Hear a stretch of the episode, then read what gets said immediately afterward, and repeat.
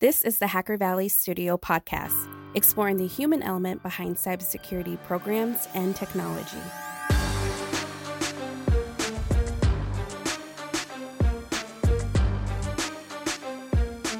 What's going on, everyone, and welcome back to the Hacker Valley Studio podcast. If you work in security, you know that compliance sucks. The traditional requests for manual screenshots, spreadsheets, long meetings with auditors, the list goes on, and it's not a great experience.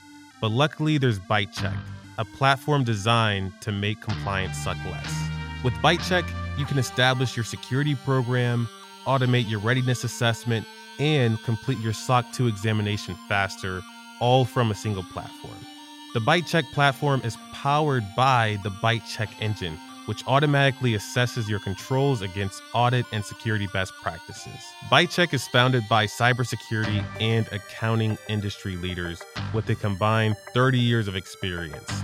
That knowledge is ingrained in the ByteChek engine to provide you with quality reports that meet applicable standards. If you're in the market for SOC 2, we have a special offer for Hacker Valley Studio listeners you can get 50% off the annual subscription to the ByteChek platform and a free readiness report from the ByteChek team. Reach out to ByteChek at bytechek.com and tell them Hacker Valley Studio sent you. This episode features David Tsao. We get into David's background and learn more about his philosophies on leadership. David comes with a wealth of knowledge and is someone who's constantly innovating. He is a security advisor and also he leads security engineering at Marqeta. So let's jump right into this episode. What's going on, everybody? You are in the Hacker Valley studio with your hosts, Ron and Chris. Yes, sir. Welcome back to the show. Glad to be back again here in the studio. And we've brought in a friend, a close friend of Hacker Valley Studio. We have David Tsao. He is a security advisor and also he leads security engineering at Marqeta. David, it's been great knowing you as a friend, as a mentor, as a leader, but most importantly, welcome to the podcast. Thank you so much, Ron and Chris, for having me on the show. I really appreciate being here. No, thank you for being here, David. You've been instrumental to me over this past year, pathfinding with me, leading with me. But for the folks that don't know who you are just yet, would love to hear a little bit about your background and what you're doing today. Sure. So my background is not necessarily a traditional security one. Originally came from a uh, chemistry background and worked in pharma uh, for quite a while. But during that gig, had a chance to get into security, mostly because I didn't want anyone else to mess it up. And that led me down this path of what should security truly look like because I wasn't part of the security community from the very beginning and it took a long time to get to know them and and now to finally feel part of this. Um, so have done a couple stints between life sciences and tech, and then finally have ended up in Marqeta, which is on the fintech side. We met originally around three, maybe four years ago, and we were working together. I was one of your vendors. And I noticed that you had this strategy where there were some cybersecurity solutions that you would build, some that you would work with vendors to uh, help augment some of those gaps or weaknesses in your program. What is your mindset there? How do you decide when to build something versus when to buy something with all of the kind of opportunities you've had throughout your career? Oh, that's a great question. Part of the security challenges that we face are trying to balance do you find a solution that is fairly mature and has been around for a while and is proven? And I think it really depends on the environment that that you were working in. So at the companies that I've been in more recently, we have been more on the cloud native side. And so when we're looking for solutions, they don't necessarily work with the traditional tools that are available. As a result, we end up looking to more innovative solutions that typically come from security startups, which actually is really fun to work with. Because then at that point, you can become design partners, work closely on their roadmaps while being you know, sensitive to not trying to build something too much of a snowflake for our environment but then also find, helping them to look at what cloud native companies or modern tech companies are trying to work towards. The need to have something that you build, though, is partly driven by who on the team can have those uh, most practical conversations with the vendor. So if the security team were staffed with predominantly, let's say, the traditional systems administrators, systems engineers, then they may not understand a lot of the underlying technology. So you want to have a good, healthy mix of someone that's also a has a software engineering background, even if they have a passion for security. Then they can have fairly in-depth conversations with those vendors the, flip challenge to that is how do you keep your security engineers happy if they're constantly working with vendors? So finding areas for them to also have opportunities to build while still recognizing the cost of building something because now you have to maintain it. It's a constant struggle that we try and balance. So I've worked with organizations in the past that are really engineering minded. They love software development. They love different challenges. When do you decide that you're just going to go ahead and try to build it yourself? Some of the things that we look for are what's the long term cost to building something? And, and it's usually quite significant because then you have to have a decent team that you're investing in. And then to balance that, what's the long term cost to buying something? So, an example would be user authentication services. It's actually quite a difficult problem to solve. And in many scenarios, you're probably better off buying something. But if what you're looking for is the premium user experience, then that is part of it, includes the user user experience for authentication.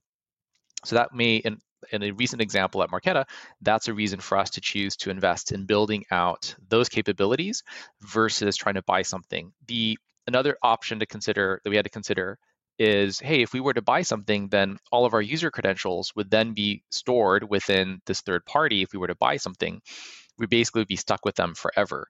So there's too much stickiness and, and the costs can sometimes be too great. Because if we wanted to switch off, we would then have to ask all of our users to change their credentials. And now we're getting to that original tenant that we talked about of balancing reducing user friction while improving uh, security the user friction of having to change all their credentials would be quite high. So, with all those vendors out there in vendor land, how do vendors find the problems that they should tackle? Because more increasingly, you're having folks on your teams that can solve some of these basic problems. But when you're looking for really hard problems, where are vendors needing to look in order to find out what's going to be the next problem that someone's going to encounter? So I think that there's a huge security startup ecosystem. And I, if you take a look at Momentum Cyber's chart, it's what, two, 2,000 plus solutions that are out there. So on one hand, there should be a solution that exists for a problem just because there's so many options you would think. But then what we find in talking with as many startups or as many just security vendors as possible for specific problem areas is that oftentimes they're not quite exactly what the current needs are and or sometimes they may get it but then they're not there yet. So I think things that vendors need to do, especially on the startup side, is build the relationships with VCs. And I think on the, the, the startup founder side, that's actually relatively well established. There's the classic innovator's dilemma where startups are great, but then they have their own limitations. That when you look at the more mature solutions that would have been easier to go to from a, a, customer perspective hey if we can engage with the large security vendors that are out there and they offer us multiple solutions it's easier to try and manage that relationship on paper the, the challenge is the innovator's dilemma is that then the larger companies tend to get slower. They tend not to be able to innovate as fast because they have this inertia of an existing customer base that they have to manage. So I think that's a very classic challenge that any technology or any type of you know, solution that is out there faces. Security is certainly not an exception. And so the natural path that they tend to take is the whole M&A cycle of acquiring security startups, which as a customer is actually not often not ideal. From a buyer of more kind of modern cloud native security solutions, I we enjoy partnering with the smaller startups typically, and the it, the exits for them when they get acquired is usually a negative outcome for the most part. So I would say it's a long way of answering your question. I would target towards the larger vendors and say that, hey, when you do acquire companies, make sure that you give them the independence to continue to innovate, find ways to incentivize and to keep that innovation as much as possible. It's not necessarily a solved problem, but I think that's something that they really have to keep forefront versus that natural, easy tendency of just finding ways to sell their solutions, the solutions they've acquired, um, to the rest of the customer base and then forget the, the ability to continue to innovate. I think that's great wisdom. One of the things that I was just thinking of while you were speaking was having somewhat of a founder's journey. So, right now, you're not currently a founder at the organization that you're working at, but you founded security teams and you've done that uh, several times throughout your career. You did it at Veeva, you're doing it at Marqeta. I would like to hear a little bit about your founder's journey through building security teams. Like, what kind of stories can you share or experiences have you had building teams from few people to dozens? Uh, it's been a very both fun but also uh, rewarding journey because there's a lot of growth that's involved, not just for myself, but growth on, on, on the team that is involved in that. So minimally when starting a team, because you don't really have uh, well-defined organizational design at that point, it's all about hiring generalists. And the the opportunity that we have is if we get to hire people brand new into these roles, then what type of experiences and capabilities are we looking for? So, from a generalist perspective, based on a smaller team size, I think finding uh, people that have strengths in two different areas at the same time are a great way to try and, and build up that generalist uh, foundation. An example of this would be looking for hybrid builder breakers, individuals that have experience in breaking, perhaps working for you know a pen testing firm earlier in their career, but also have experience in building and you know developing software services. It's rare that they will be exceptional, let's say, at both because it's the, the jack of all trades compromise. However, for the team size when they're smaller, having that generalist experience and, and skill set is more important than having a dedicated breaker or a dedicated builder in many cases. Another example of a role that has two skill sets that we look for are ones that have experience on um, modern infrastructure. So, infrastructure as code is in the classic example, or maybe even backend development, and then also layering in uh, experience on the security side. So, an example of this would have been on our detection and response teams, which we have called detection engineering. It's also partly why we call the security teams security engineering is because it has this software engineering component to it. So that way you have that healthy balance as you're building up these teams. The other way that we've attempted to do this, certainly the latest iteration of this at Marqeta, has been to hire bottoms up first. So I think a lot of teams would end up hiring their leaders first and then let the leaders in turn do the recruiting and hire and build out of their own teams. That can certainly work very well. I'm not trying to discount that but there are is many situations pros and cons to each of these. And i think one of the cons is that the risk of hiring top down is that you end up having people that look too similar to the leaders of those teams. And uh, granted, everyone strives to have diversity in some shape or form, but it's easier to lose that when you hire that direction.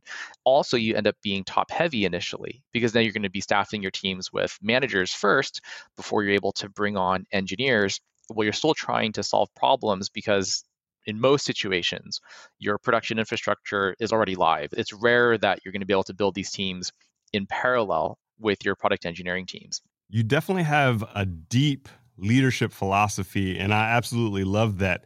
I was wondering, what was that first instance of you stepping into your leadership ability? How did you think it was going to be once you became a leader? And how was it different once you were actually there? So, my first instance of leadership came when I had worked for my manager for quite a while, and he gave me an opportunity to hire my first person. And honestly, I, I, have to admit, I made many mistakes along the way in terms of the role, in terms of finding the candidate and the candidate, whether they were a good fit or not. Despite having a lot of support and feedback and guidance along the way, I would say that my first few hires ended up being quite challenging and both for the I have to unfortunately for the people that filled those roles, as well as for myself in trying to figure out, oh, I can't just allow myself to scale and give them the problem set and off they go. It's how do I find ways to support them? I think as many folks who are on the people manager side have learned firsthand that the skill sets are very different than that of an individual contributor. And so I certainly went through that pain as well. I was fortunate that the company I worked for at that time had a lot of uh, training and very relevant training. It was all um, in house instructor led training. And so that was incredibly helpful to help learn how to become a better people manager But for sure, I would say there were many unfortunate mistakes that I had to make along the way. You know, as being a leader, I think one of the most important things that you can do that you touched on a bit is enabling your members on your team, people that you're working with to make an impact. What are some of the best strategies that you like to implement to make sure that your team has the opportunities to make an impact? I think Chris actually touched upon this in the, in the intro in terms of pathfinding. I think that tailoring and understanding the individual needs is really important. And so not only do we spend time on direct one-on-ones of my directs, but also I have skip levels right now, as long as I can sustain them for everyone else on the team. And the reason is it's super easy to have the operator symptom of everything, all the messaging getting filtered through the middle layer of managers and losing out exactly what it is that the individual of what they're looking for in their career. Uh, it, it's a tricky balance because I'm trying not to become too much of a micromanager, let's say. But having those discussions and talking about, hey, long term career paths plus what are the shorter term interests, and then trying to find ways to tie that into either the team objectives or the broader business objectives and giving that context of hey if you choose to grow in this area fantastic. It'll be well within what the company needs today. And then if at some point in time in the future that growth begins to diverge and leads to a place where it's outside of what the company needs from my perspective it's and, and, it's because this is the way that my managers had helped me then i will help them grow in opportunities and wherever that need is wherever that exists. So a classic example was in a uh, prior career one of my mentors my main mentor actually like he was super supportive of me finding an opportunity outside of the company after i'd been there for a very long time. And it really surprised me that hey he wasn't just only looking for ways for me to grow within the company or keep me in a way that i would have been the most benefit to that company. Instead he prioritized what was most important for my own career and even if that turned out to be somewhere outside so, in many ways, all I'm trying to do here is having learned from how I was fortunate to have been treated in that way, and then finding ways to pass that on. How do you find opportunities to give someone a chance, whether it's giving them a role or finding a home for them uh, in the place that they want to go? Because I, have seen you do this a number of times. You give people chances and you bring people in that have good hearts, they have good intentions, they have passions, they have places that they want to go.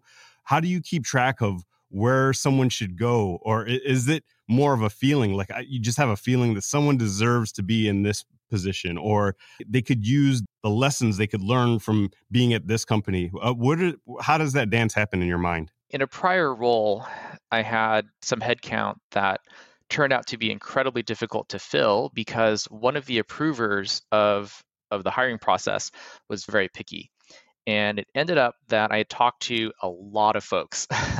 and I was frustrated at the time because we kept making offers for highly qualified candidates, and for a variety of reasons, we couldn't get them.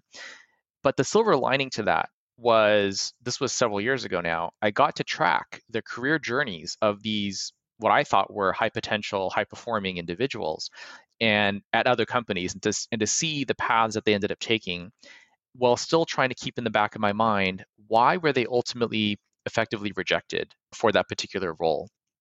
And I think in a lot of situations, it comes down to some of the limitations of the interview process where it's it, if, if we just focus on that for a moment like it's really easy in those whatever 30 45 minutes to make snap decisions or to look at something on a resume and think that oh this is all the person knows this is all that they're capable of and after having seen like the actual progression that these other people have taken, I think that has proven, at least in my mind, that you don't necessarily have to be boxed in. Now, so can people either be given second chances or can people break the those stereotypes and molds? Absolutely.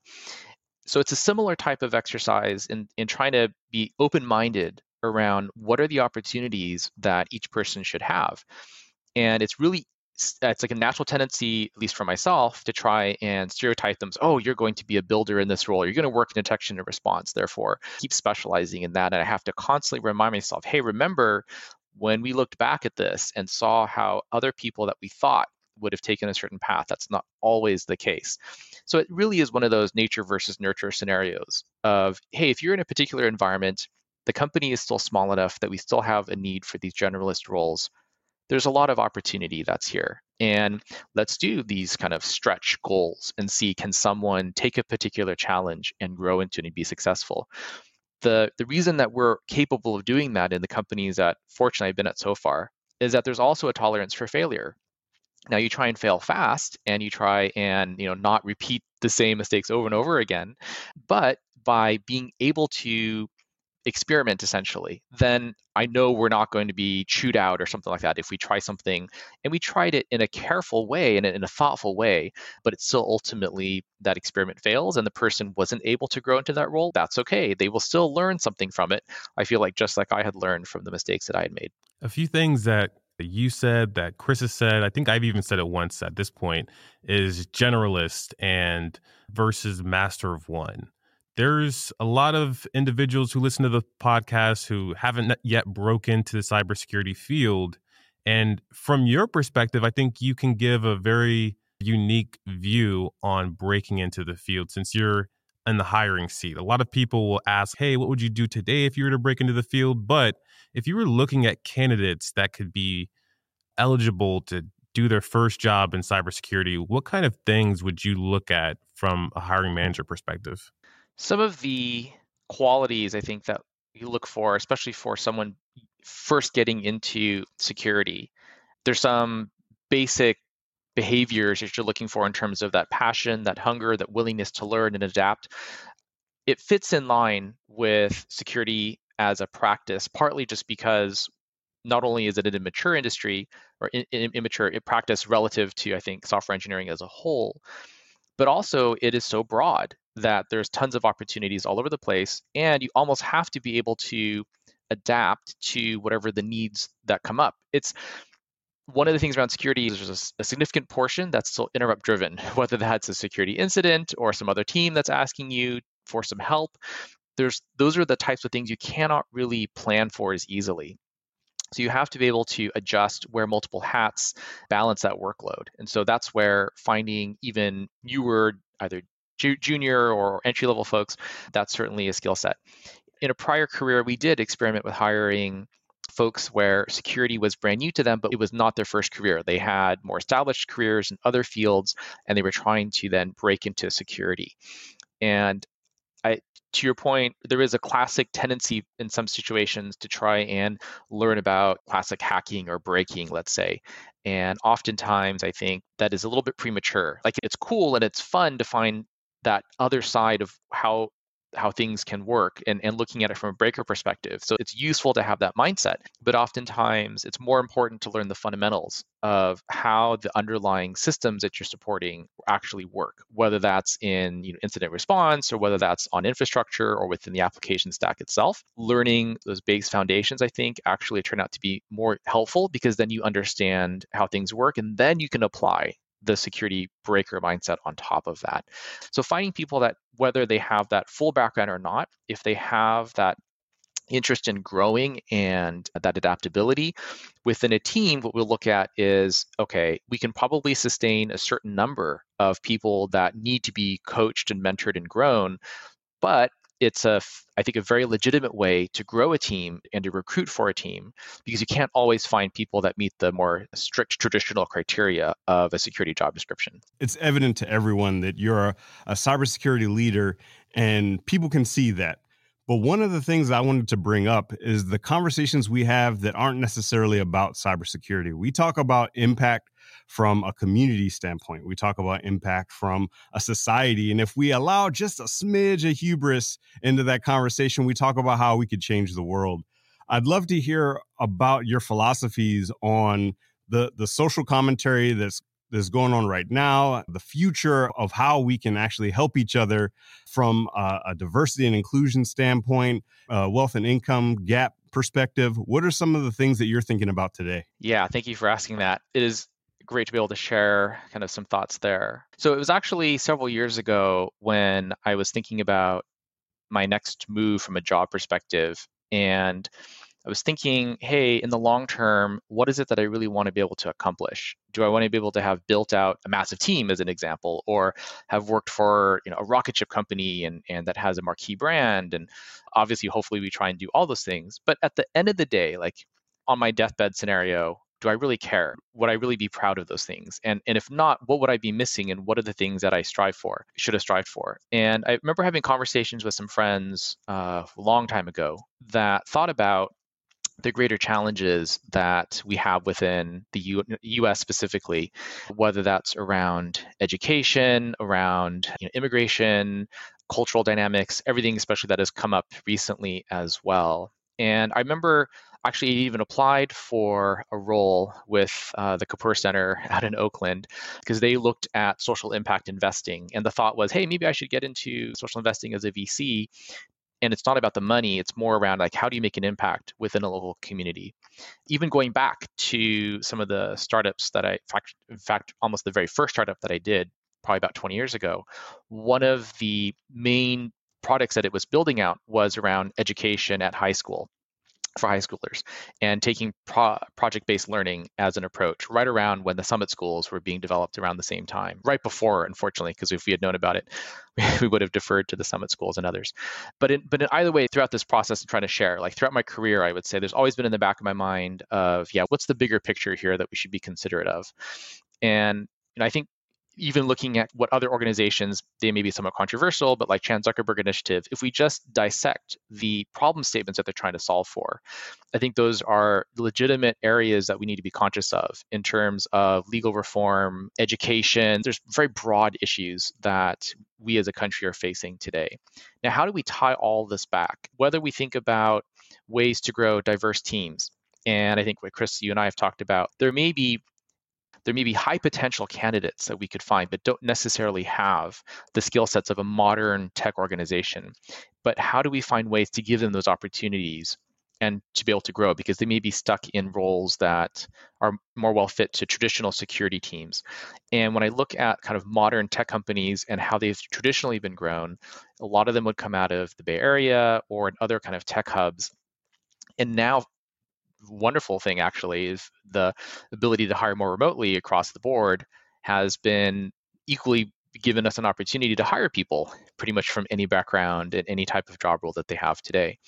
Definitely looking at ways that we can try and help, whether that's building in place uh, more structured educational opportunities or from a social impact perspective, it's not necessarily tied to the job per se right now, but it is something that I've been continually thinking about of how we can extend that out.